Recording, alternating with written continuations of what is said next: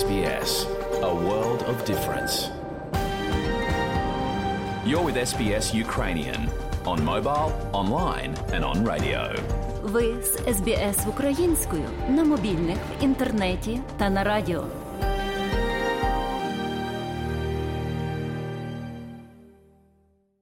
Щирі вітання усім, хто слухає україномовну програму Радіо СБС сьогодні, 8 грудня 2022 року. І я, Богдан Рудницький, дякую вам, що слухаєте Радіо СБС. А сьогодні, шановні друзі, в нашій радіопрограмі у цей перед різдвяно-новорічний час ви, зокрема, почуєте огляд новин Радіо СБС станом на 8 грудня про події на наших рідних землях сьогодні ви дізнаєтеся від київської журналістки Людмили Павленко. Українці в Австралії та новоприбулі українці, котрі втекли від війни на наших рідних землях. Про це сьогодні у нас розмова із пані Мартою Артеменко із об'єднання українських громад нової південної валії. А Тетяна Колдоненко зі Сіднею розкаже нам сьогодні про фінальну частину конкурсу серед новоприбулих українців, які і представляли свої проекти. Святий Миколай завітає уже до Сіднейської громади уже у суботу, 10 грудня. А ось до Нобелпарку дорога трохи довша. І там він буде в українській школі аж 17 грудня. Буде, звичайно, сьогодні і більше, тому залишайтеся з нами і слухайте радіо СБС.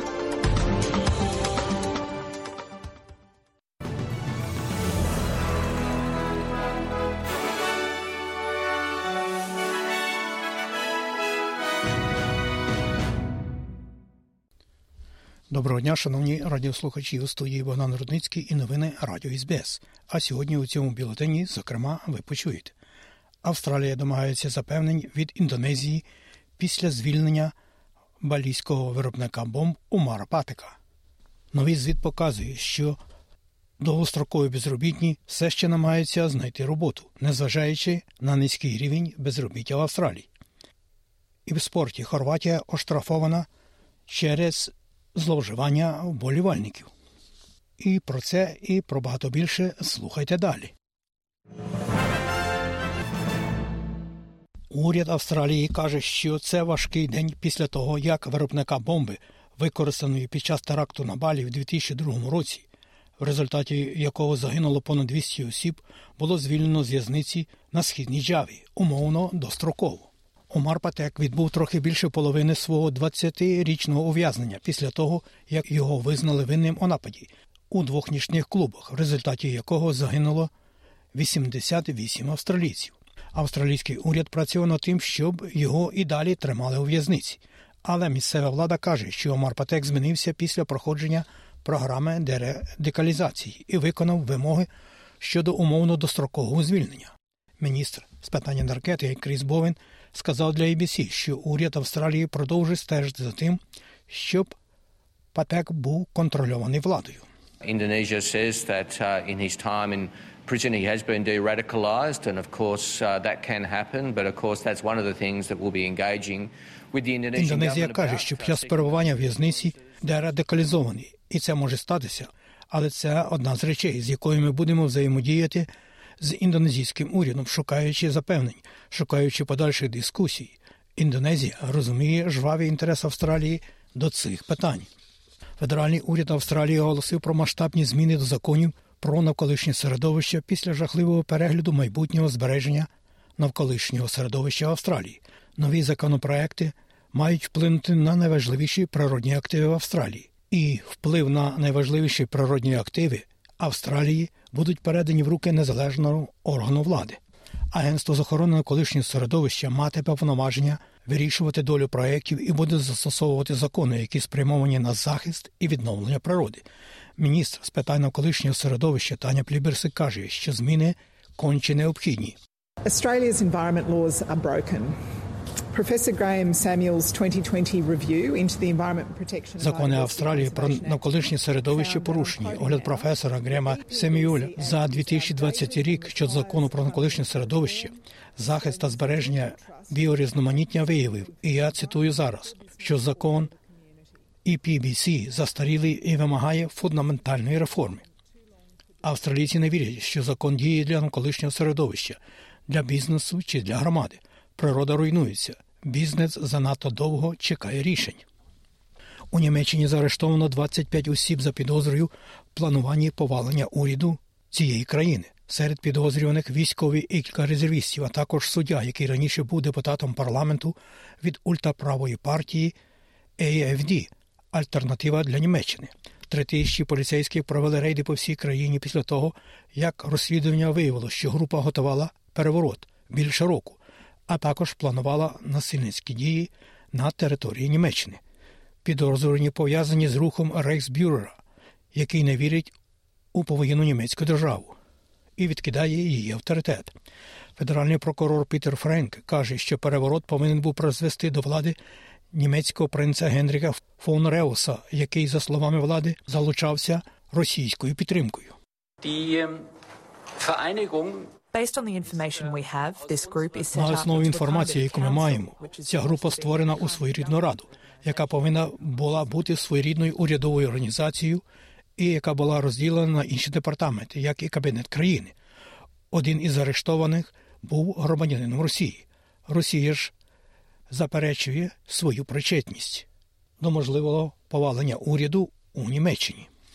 Міністр закордонних справ Австралії Пенні Монк заявила, що США повинні активізувати свою економічну взаємодію з азіатсько-тихоокеанським регіоном, якщо вони хочуть конкурувати з Китаєм в регіоні.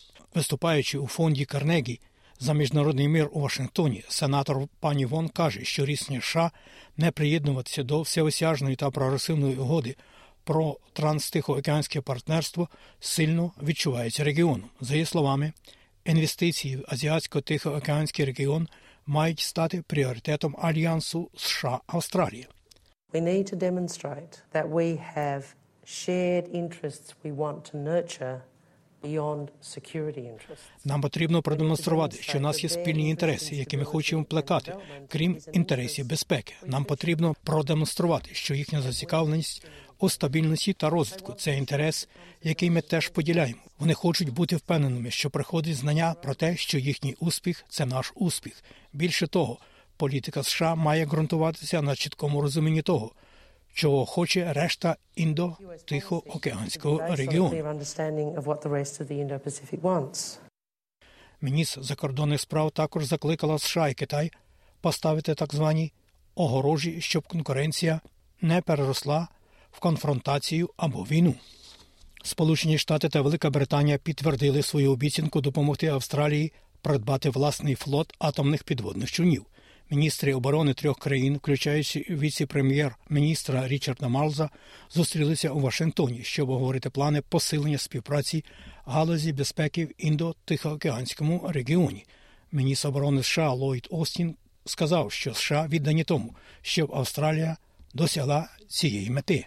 Today, on behalf of President Biden, I want to Сьогодні від імені президента Байдена я хочу підтвердити зобов'язання США забезпечити, щоб Австралія отримала цей потенціал у найкоротші терміни та дотримувалася найвищих стандартів нерозповсюдження. Джон Песуту обраний новим лідером Вікторіанської ліберальної партії і лідером опозиції. We've got a lot to do. Everybody recognises that. Новообраний депутат в дільниці Готорн переміг парламентаря з Бервік Бреда Батіна під час голосування в партійній кімнаті. Панові Песуто доручено відновити партію після того, як ліберали зазнали третьої поразки на виборах від лейбористів минулого місяця, що призвело до відставки Меттю Гая.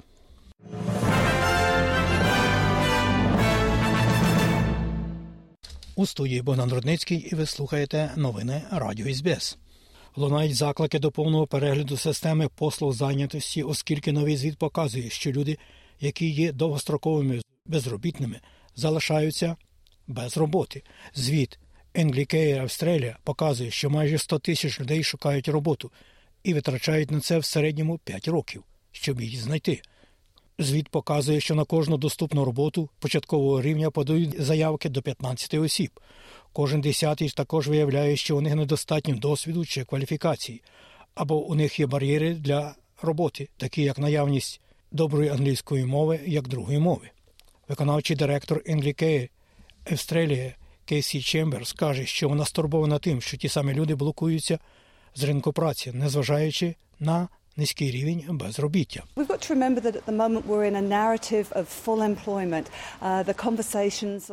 Ми повинні пам'ятати, що на даний момент ми знаходимося в розповіді про повну зайнятість. Розмови ведуться про роботодавців, які намагаються знайти працівників. Але те, що ми знаходимо, коли дивимося на це, це є те, що по всій країні є 15 шукачів роботи на кожне звільнене місце. У деяких районах це набагато жахливіше. Наші системи не працюють для цього. Ринок праці їх підводить. Аделая збирається мати найбільший університет країни після того, як університет Аделайди та університет Південної Австралії домовилися про злиття. Університети вели дискусії з урядом штату щодо пропозиції, яка слідує за кроками роздумів щодо запропонованого університету Аделайди. Тепер буде створено бізнес-кейс та фінансовий план. Якщо він буде схвалений, то він запрацює уже з січня 2026 року. Міністерство закордонних справ і торгівлі Австралії оновило свої рекомендації щодо подорожей для громадян, які подорожують до Індонезії після масштабних змін до Кримінального кодексу країни. Департамент внутрішніх справ і міграції попередньо мандрівників про нові закони Індонезії, які включають покарання за спільне проживання та секс поза шлюбом, але також послався на те, що закони не вступлять в силу ще три роки. Загальна порада для австралійців, які подорожують до регіону, полягає в тому, щоб проявляти високий ступень обережності.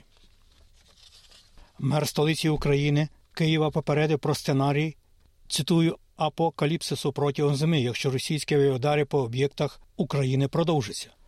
Місто стикається з стратою електроенергії, води та теплопостачання, оскільки Росія регулярно бомбить ракетами енергосистему України.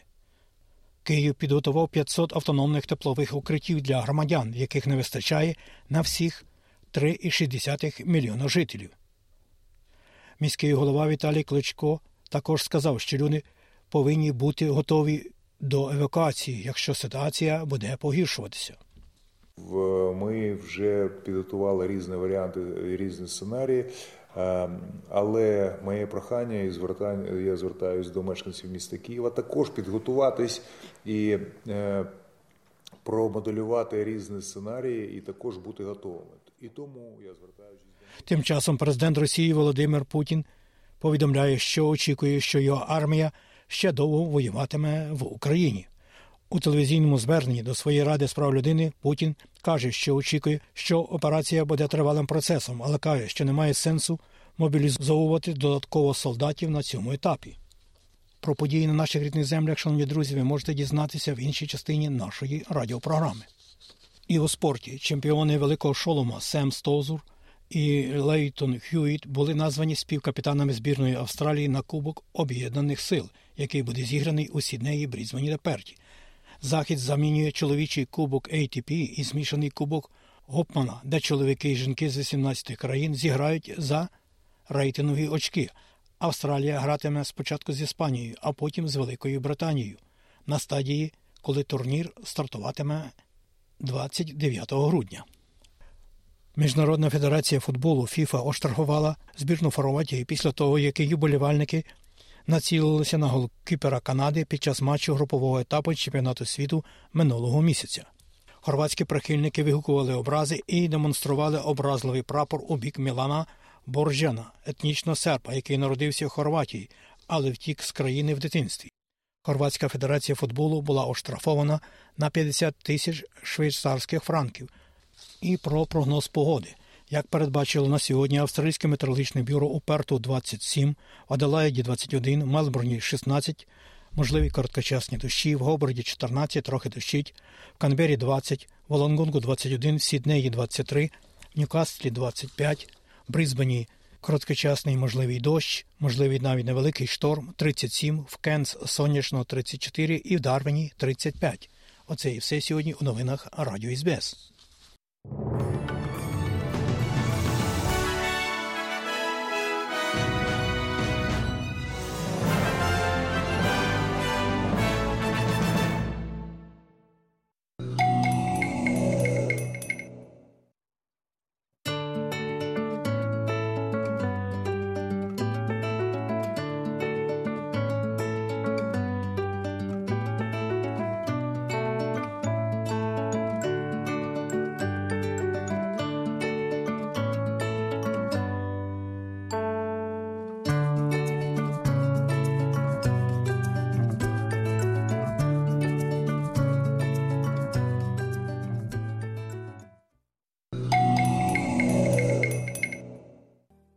Далі, шановні друзі, у нашій україномовній радіопрограмі Вістки із рідних земель, з якими вас ознайомить сьогодні журналістка Людмила Павленко.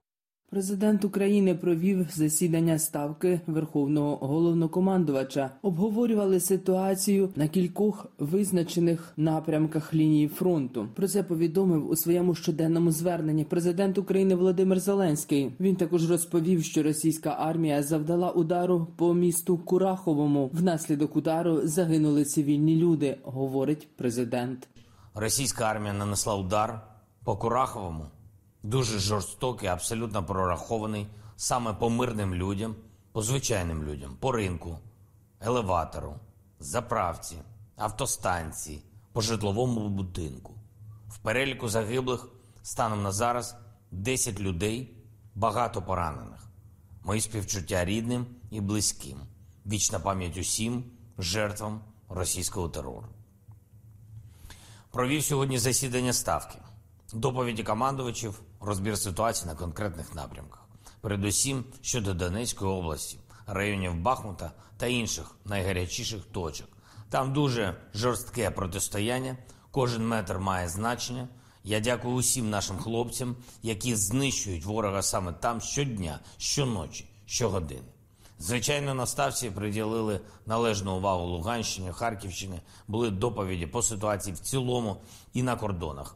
Енергетика це постійний наш пункт порядку денного і на ставці, і на урядовому рівні. Провів ще нараду щодо стабілізації енергосистеми і захисту наших електростанцій. Наприкінці матеріалу слухайте повний виклад щоденного звернення президента Володимира Зеленського. До 93 тисяч наближається число ліквідованих збройними силами України з 24 лютого російських військових. Інформує Генеральний штаб збройних сил України. Щоденно кількість ліквідованих окупантів обчислюється близько п'ятьма сотнями. Міністр закордонних справ України Дмитро Кулеба закликав союзників збільшити виробництво зброї, аби Україна мала достатньо засобів для оборони. Крім того, українські дипломати працюють над просуванням питання інтеграції української системи протиповітряної оборони з відповідними системами країн НАТО. Дмитро Кулеба розповів, що країни-партнери продовжують постачати Україні зброю у рамках раніше оголошених пакетів допомоги. Наразі українські військові отримують допомогу із щонайменше двох десятків країн. Союзники оголосили про передачу Україні артилерії калібру 155 мм, снарядів та бронемашин. На початку грудня Пентагон уклав контракт із компанією Raytheon Technologies на виробництво зенітних ракетних комплексів NASAMS для збройних сил України на суму понад 1,2 мільярди доларів. Вдячний Німеччині за рішення посилити нашу протиповітряну оборону та передати додатково сім зенітних установок Гепард. Водночас українські дипломати продовжують докладати зусиль у переговорах з німецькою стороною щодо передачі Україні танків Леопард 2 Ми також продовжуємо працювати над зміцненням виробничих потужностей оборонно промислового комплексу України за участі міжнародних партнерів. Російські армійці напередодні вбили двох цивільних жителів деокупованої Херсонщини. Ще одна людина отримала поранення. За одну лише добу було зафіксовано понад півсотні російських обстрілів Херсонщини з артилерії, ракетних систем залпового вогню, танків та мінометів. Російські армійці атакували в ніч на 7 грудня 9 регіонів України дронами камікадзе. Вперше за тривалий час знову застосували в Україні іранські дрони. Зокрема, масована атака велася по Дніпропетровщині. Українські військові повітряного командування Схід збили всі вісім ворожих безпілотників. Також по кількох районах області Росія вдарила з ураганів, понівечені приватні будинки, магазини, офісні будівлі, коледж та газогін. Також російські війська атакували безпілотниками і ракетами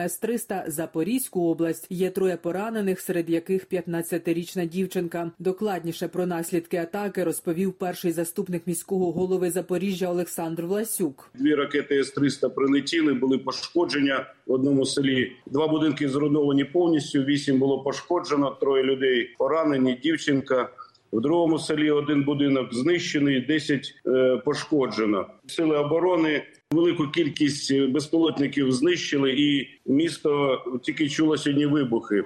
Також російський дрон минулої ночі було зафіксовано у небі Київщини. Про нього своєчасно повідомили сили протиповітряної оборони. Загрозу було ліквідовано. Загалом за минулу добу збройні сили України збили 17 російських безпілотників. Зокрема, збили російський безпілотник і над Житомирщиною. Повідомив начальник поліції Київської області Андрій Нєбитов. Він також поінформував, що національна поліція уже виявила сім місць падіння ракет, випущених Росією під час масованої атаки 5 грудня. Я можу сказати, що на уламках є певні маркування, які можуть свідчити про те, що ракети ці ну щонайменше модернізувалися у 2022 році, але треба, щоб на це відповідали фахівці, експерти. Відповідні експертизи вже призначені. Енергетична мережа України може обвалитися до різдва, зануривши мільйони людей у зимову гуманітарну кризу. Про це пише американське видання Newsweek. Через російські ракетні удари пошкоджено 50%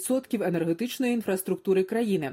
Але вся національна мережа країни може бути зруйнована протягом кількох тижнів, якщо атаки Росії по енергетичній інфраструктурі продовжаться. Йдеться не про нинішні перебої в електропостачанні на години чи дні, а можливо на тижні, вважають аналітики, з якими спілкувалися автори видання. Наразі дефіцит потужності в енергосистемі України складає 19% від прогнозованого споживання, заявив прем'єр-міністр України Денис Шмигаль. До останнього ракетного удару, що стався 5 грудня, цей показник становив 17%. За словами прем'єр-міністра, дефіцит потужності в енергетичній системі зберігатиметься і надалі. Попри влучання в окремі об'єкти енергетичної інфраструктури, енергетики обіцяють вже найближчими днями ліквідувати наслідки обстрілів. Загалом за останні місяці від масованих атак росіян зазнали пошкоджень 35% ключових об'єктів магістральних мереж. На 70% з них прилетало по два і більше разів. Одну з підстанцій в Одеській області ворог випустив одразу сім ракет, тому в країні продовжують діяти графіки відключень. А за словами генерального директора енергетичної компанії Ясно Сергія Коваленка,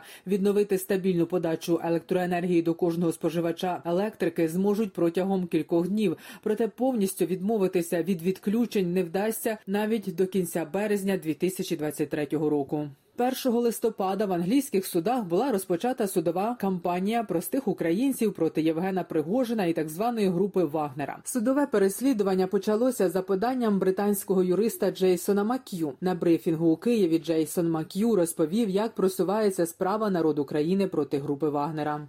An end to this war and peace is inevitable.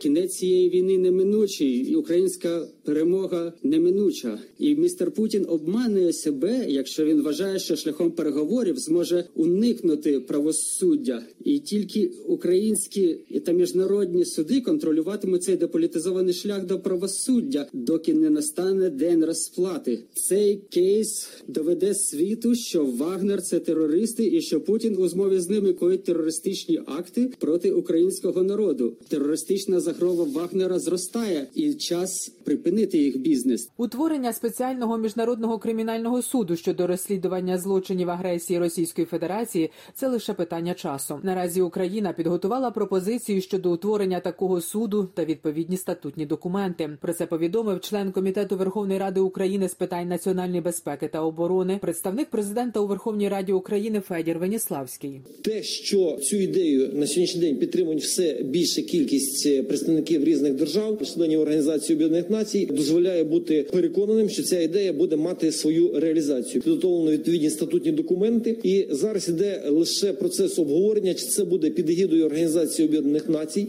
і буде, скажімо так, створений новий прецедент першої після другої світової війни, який фактично буде дзеркальним відображенням Борського трибуналу, чи це буде якийсь більш скажімо, вузький формат, де будуть все одно представлені країни, які підтримують цю ідею, але можливо з схвалення організації Об'єднаних Націй, але не під егідою організації Об'єднаних Націй, тому що є багато прихильників Російської Федерації в світі, які намагаються заблокувати цей процес. 5 грудня почало діяти нафтове ембарго Європейського союзу щодо Росії та граничне цінове обмеження ЄС і інших країн щодо купівлі російської нафти не більше ніж по 60 доларів за барель. Така цінова планка перший крок країн заходу, аби дізнатися, які будуть механізми обходу санкцій на так званому сірому ринку нафти. З'ясувавши це, країни заходу та Україна можуть вдатися до вторинних санкцій. Таку думку думку висловив економіст, президент Київської школи економіки Тимофій Милованов. Якщо б ми могли в майбутньому поставити всім світом обмеження десь на 30-35 е, доларів, то тоді ми б гарантували, що у Росії доходи будуть близько 100 мільярдів всього лиш,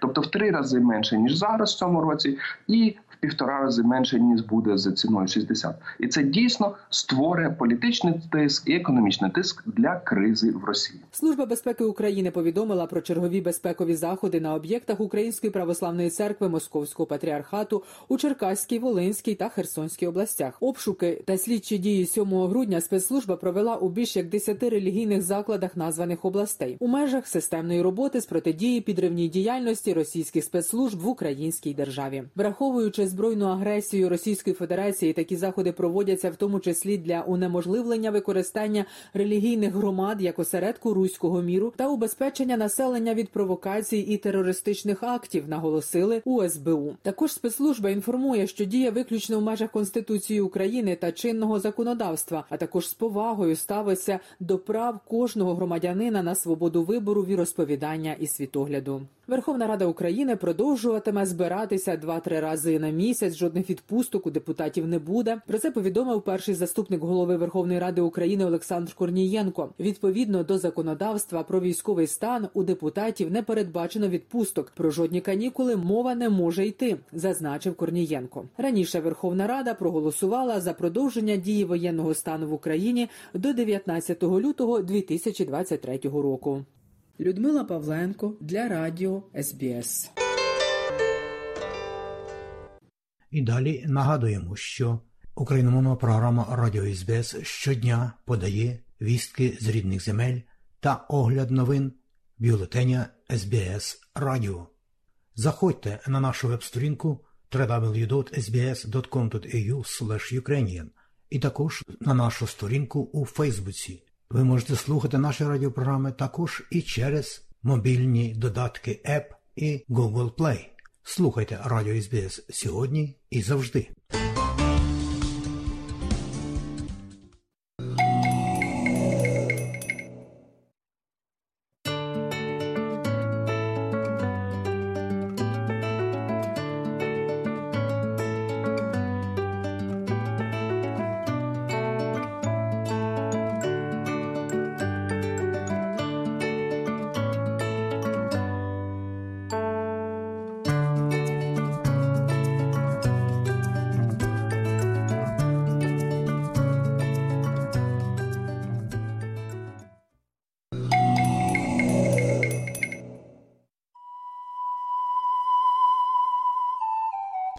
У студії Богдан Рудницький і ви слухаєте україномовну програму Радіо СБС.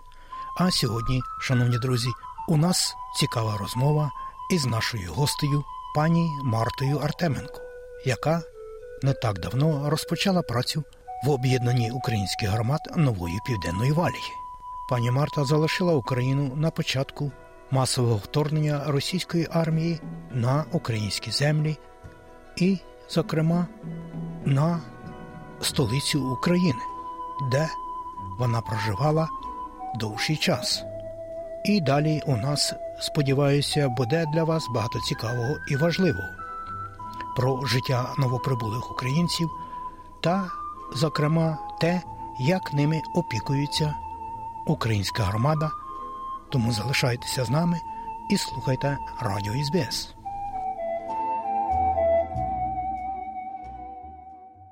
Пані Марто, ось, будь ласка, представте себе нашим радіослухачам сьогодні, тому що ми вперше з вами сьогодні на хвилях Радіо СБС. Дякую. Дякую вам, пане Богдан, за те, що запросили.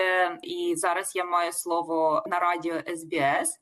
Мене звати Марта Артеменко. Сама я родом з західної України, з такого мальовничого маленького містечка Трускавець. Але насправді, напевно, половину свого життя я все таки провела в столиці України в Києві, де навчалась в Києво-Могилянській академії, де працювала. Ось і відповідно зустріла перший день війни. Дякую, пані Марто. А ось коли ви покинули Україну? З України ми виїхали разом з моєю 16-літньою донечкою Напевно, через годину після того, як е, почалась війна, ну ми прокинулись від е, вибухів. Жили ми на оболоні. Ось е, вибухи були в Вишгороді, взривали воєнну базу. Нас врятувало те, що ми прокинулись в п'ятій годині ранку. Значить, рішення ми прийняли буквально за півгодини, взяли документи, дві сумки, сіли в машину і поїхали, не знаючи, куди відповідно ми їдемо. Ось в мене була ідея спочатку поїхати до своїх батьків в Західну Україну, але другий варіант да, був покинути Україну, поїхати кудись в Польщу там. Західну Європу, але ну якби такого чіткого плану не було. Ви самі розумієте, коли людина прокидається в п'ятій годині ранку і новина про війну це абсолютно несподіванка. Ну якогось чіткого плану немає. Ось до батьків ми не поїхали, тому що боялись, що кордони закриють вже завтра. Батьки сказали, що вони не хочуть до нас приєднуватись, вони будуть залишатись е, в своєму домі. І ми вирішили прямувати до Польщі. Чотири дні і чотири ночі провели на кордоні. Потім відсипались в Польщі. Після того, коли я прийшла до себе, я Е, зв'язалася з керівництвом е, компанії Марс, на яку я працювала, будучи в Україні, і почала разом з ними міркувати, як ми можемо організувати процес евакуації тих, хто в Києві, евакуації людей, які працюють на компанію Марс Україна. Нам це успішно вдалося, тобто ми близько ста людей перевезли в Європу. Ось після цього деякий час я була в Німеччині, в Бельгії, отримала від Марс Бельгія пропозицію про роботу, але, е, значить, е, не прийняла це цю пропозицію, тому що дитині потрібно було навчатися в бельгійській школі на датській мові, і це було трошки проблематично. Ну тому що моїй дочці вже 16 років, і їй потрібно до університету готуватися, не вчити мову з нуля. В мене сестра е, останні 18 років проживає в Австралії разом з своєю сім'єю. Вона відповідно сказала, що Марта, е, давай ти краще приєднаєшся до сім'ї. Ти добре володієш англійською мовою, і твоя дочка так само, і у вас тут, напевно, ну, є краще майбутнє. Ти спробуй. Ніколи не пізно повернутись назад. Я вирішила спробувати. Приїхала в Австралію 5 квітня. Ну і ось так ми почали твій новий відрізок життя на новому континенті. Дякую. Ось скажіть, будь ласка, тепер, а як ваша дочка ось тут в перші дні зустріла, так би мовити, нову країну і нових людей? Ми вже десь чотири роки тому гостювали у нашої сім'ї разом з моєю дочкою, тому, скажімо так, для неї все не було все таке прям занадто чуже. От і ем, ну, знаєте, після того як ми там 10 годин провели в дорозі, бачили танки, взриви і. На кінець то добрались до якогось місця, де побачили рідних людей. І вона, і я ми відчули себе в безпеці, тому що твій дім там, де, де твоя сім'я. А ось е, щодо стресів від війни, тобто від почутого і побаченого страхіття. Моя дочка якби проявила себе з найкращої сторони. Вона дуже дуже стресостійка. Вона зробила величезну роботу, е, тому що коли я ще от намагалась якось розібратись, де ми будемо жити, де я буду працювати, і так далі. Вона е, сама пішла в приватну школу. Це St. Andrew Cathedral School, яка в центрі біля таунхолу. Пройшла всі іспити і отримала стипендію. Ось і зараз, от сьогодні, до речі, буде церемонія нагородження в таунхолі, і вона отримує нагороду капітана Кука як е, inspiring student. О, дуже... Я нею пишаюсь. Дуже цікаво. І, так. Е, моя дочка насправді завжди була для мене такою мотивацією найбільшою, так сама розвиватись, ну робити щось, щоб покращувати наш з нею рівень життя. І вона дійсно inspiring student, і не тільки student, але inspiring дочка в тому числі. Ось тепер давайте перейдемо до вашої роботи безпосередньо. Ось скажіть, будь ласка, у Раді об'єднання українських громад нової південної валії ви маєте трохи так сказати і легкі, і, мабуть, і не дуже легкі обов'язки співпрацювати із новоприбулими українцями, які все ж таки певно більшість пережила великі стреси. Ну насправді це зовсім нелегка робота, тому що деколи ну знаєте, потреб е, в тих людей, які прибули з війни, яким важко зорієнтуватись, от е, з перших днів, е, як в якому напрямку будувати своє життя тут в Австралії. При цьому в них можуть бути ще травми, так тому що люди трошки довше часу пробули в Україні ніж я, і бачили різні жахіття і так далі. Ну, робота достатньо важка. Роботи дуже багато, тому що зараз на даний момент у нас 1913 українців в новій південній валії і у кожного абсолютно різні потреби. Комусь потрібна допомога з житлом, а це найбільша складність для українців, тому що в них немає історії оренди житла. Не так легко зразу знайти роботу і мати контракт на пів чи на, на півроку чи на рік, так і ну щоб орендодавець дав згоду на те, щоб люди орендували життя житло комусь потрібна допомога з роботою, комусь елементарно потрібна допомога з тим, щоб розібратись е, в системі Centralink, так і як отримувати фінансові бенефіти. Тобто не у всіх людей е, високий рівень англійської мови, і не всі можуть. Пояснити навіть, що їм потрібно, так, Централінку, і відповідно є затримка з фінансовими виплатами. В деяких проблем от е, дуже багато часу займає доступ до е, медичних послуг, отримання медікія карточки, так, десь близько п'яти місяців. Тому е, поки люди чекали на свої медікія карти, я намагалась допомогти їм з вирішенням різних проблем з фізичним здоров'ям. Ну, ми це робили через таку структуру, як Refugee Health, тобто люди мали змогу відвідати сімейного лікаря безкоштовно, отримати препарати безкоштовно, вакцинувати своїх дітей чи імунізуватись від е, сезонного грипу чи ковіду безкоштовно. Ну вони нам в цьому плані дуже допомогли.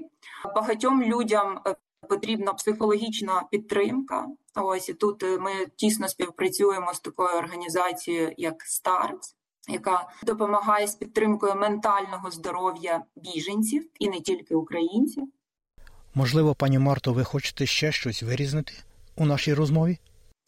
Ми намагаємось також створювати як можна більше позитивних моментів для людей і моментів, де вони могли би спілкуватись, знаходити нових друзів, і ну, хоч на трошки забути про свої проблеми. Тому ми створюємо різні івенти, і в нас є такі ідеї, як е, якби клуби для спілкування для жінок, так де ми там пробуємо на собі різні практики, саунд медитації і е, якісь прогулянки по лісі, е, десь в голубих горах. Ну тобто, дуже дуже багато в нас різних ініціатив.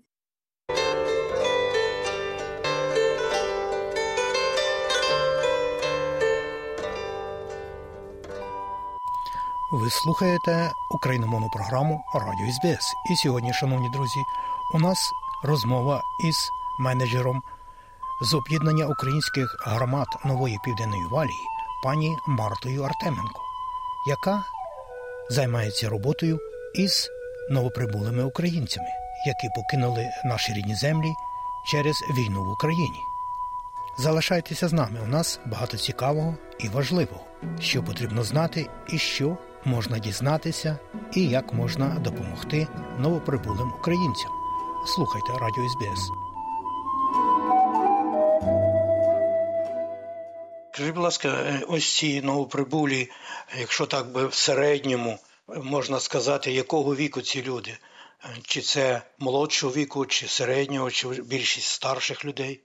Ну, якщо взяти середній вік, це десь е, 25-35 років так тобто в нас от, це в основному жінки, ну тому що, як, як ви знаєте, чоловікам, на жаль, не можна покидати територію України, коли йде війна. Досить молоді люди, яких як кажуть, життя тільки починається.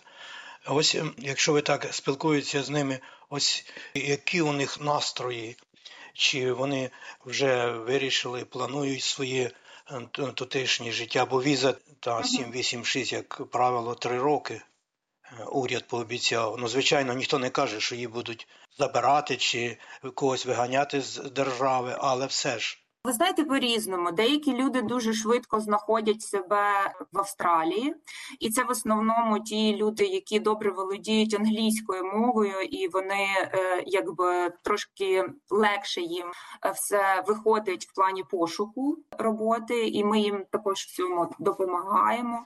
У нас є дуже багато людей з спеціальністю IT. Ось і тут якраз в цій сфері в Австралії проблем немає, тобто, в принципі, легко знайти роботу. В людей, яких, на жаль, трошки нижчий рівень мови, ну виникають складнощі з адаптацією, тому знаєте, деколи приходиться їх стримувати від того, щоб не купили квитки і не поїхали назад на війну, тому що вони вже багато, ну скажімо так, кроків зробили так до якогось спокійного і кращого майбутнього і безпечного, хоча б на даний момент. І хочеться, щоб вони ну якби не робили крок назад. Ось. Справді є в нас такий в громаді рівень тривоги, тому що є певна невизначеність з приводу візи, і з одного боку ми намагаємося допомагати людям з різними е, сервісами, так із, е, із житлом, із роботою, з навчанням, із ментальним здоров'ям, як я вже сказала, і з фізичним, в тому числі. Але ну якби. У нас до кінця немає розуміння, що буде далі, тобто, коли закінчаться ці три роки. Тому е, деякі дітки в нас відвідують і українську школу, і австралійську школу, і це трошки ну таке значне навантаження на, на дитину, так але потрібно це витримувати. Ось. Деяких людей є проблеми, наприклад, вони отримали роботу в міжнародних компаніях. Їм потрібно поїхати в відрядження з Австралії. Вони не можуть. Ось тому, що ну ця віза, на, на якій на даний момент ми знаходимося, має одну із заборон це заборону на подорожі. Є деяка невизначеність, але я думаю, що це питання часу і це питання до лідерів нашої громади. Ну тобто, ми вже працюємо в цьому напрямку і співпрацюємо з міністерством імміграції і так далі. Ну це просто питання часу, і я дуже хочу вірити в те, що буде якесь конструктивне вирішення даної проблеми. Майже щосуботи у літкомбі відбуваються зустрічі чи якісь, так би сказати, міроприємства для допомоги новоприбулим. Що можете кілька слів про це? Дякую. Так, справді, тобто кожної суботи, от з першого дня моєї роботи, ми організовуємо е, зустрічі для українців, новоприбулих українців. Для вони приходять в наш центр молоді, так ну український дім молоді, в першу чергу за інформацією, так тому що коли ти тільки прилітаєш в Австралію, ну в тебе дуже багато питань, і там вони можуть знайти мене, мою команду і. Ми ну намагаємося допомогти людям з інформацією. Також ми допомагаємо, наприклад, з їдою. Так, ну тобто, їжа в, в Австралії дорога, тому в нас є домовленості, наприклад, з Вулверсом, з Harris Farm Market, і вони щотижня, починаючи з червня місяця, доставляють нам продукти, і ми роздаємо їх команда волонтерів роздає новоприбулим українцям. Також ми організовуємо різні сесії, інформаційні сесії, наприклад, там з Тейфом чи е, з Commonwealth Bank, да, де е, пояснюємо людям, як е, працюють різні якби сфери в Австралії. От Commonwealth Bank проводить сесії щодо податків, щодо superannuation, так Тейф розказує про індустрії різні, про деякі кваліфікації люди можуть отримати, яку кар'єру вони можуть побудувати з цими кваліфікаціями, так новими. Є в нас е, сесії про медичну систему, тому що людям важко розібратись, так от як все працює, воно кардинально по-іншому ніж в Україні. Є в нас е, сесії з е, організацією старт, так де ну, ми пояснюємо, що потрібно робити у випадку коли е, потрібна підтримка з ментальним здоров'ям, ну тобто різноманітні сесії такого роду. А також це ну, якби можливість просто поспілкуватись на своїй рідній мові, знайти друзів, і це також важливо, щоб ти ну, якби відчував себе комфортно на новому континенті. Так потрібні якісь зв'язки, комунікації. Ось ще до нас дуже часто приходять гості, люди австралійці, які потенційно готові підтримувати українську громаду фінансово і допомагати з фінансуванням різноманітних е, ідей, проєктів, які в той чи інший час е, якби нагальні для нашої громади. Ось тому дуже багато речей відбувається на таких суботніх зустрічах. Ось скажіть, будь ласка, е, наближається новоріччя і е, Різдво. Ось що у планах у вас є? Я маю на увазі як у громади. Ну, вже в цю суботу, 10 грудня, е, в нас буде святкування, де до наших діток прийде Святий Миколай трошки раніше, ніж зазвичай, але він прийде з гарними подаруночками. Нам також дуже дуже допомагали і е, австралійці, і різні організації зі збором е, цих подарунків, за, за що ми їм е, безмежно вдячні. Ще 14 січня в нас буде святу, святкування Маланки. Ну, як ви знаєте, в Україні є така чудова традиція Новий рік святкувати два рази. У нас є старий новий рік, Маланка. Тобто, у нас буде такий масштабний пікнік. Ми очікуємо близько 500 гостей. Е, всіх українців в новій південній валії запрошуємо доєднатись.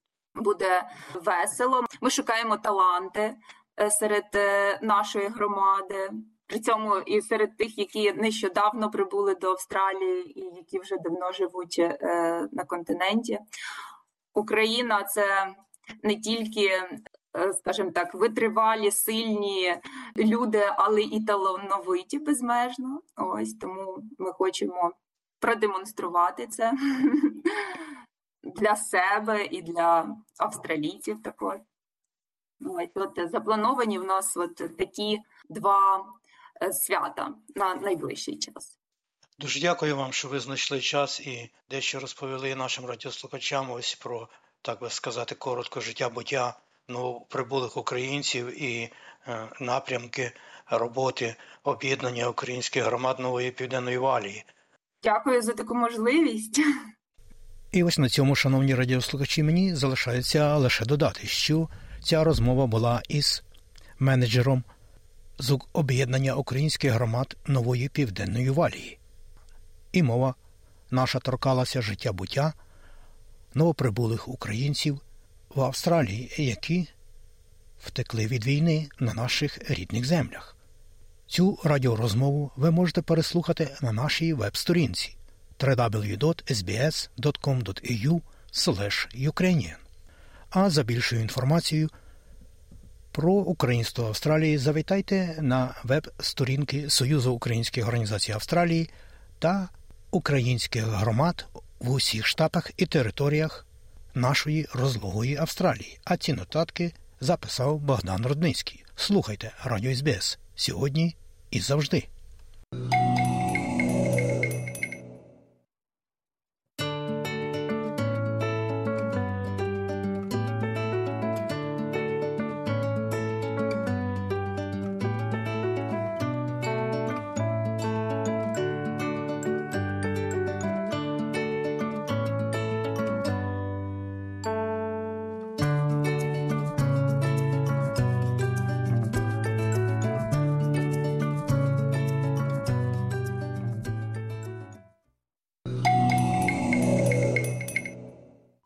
Часто чуємо, як Австралію називають країною можливостей.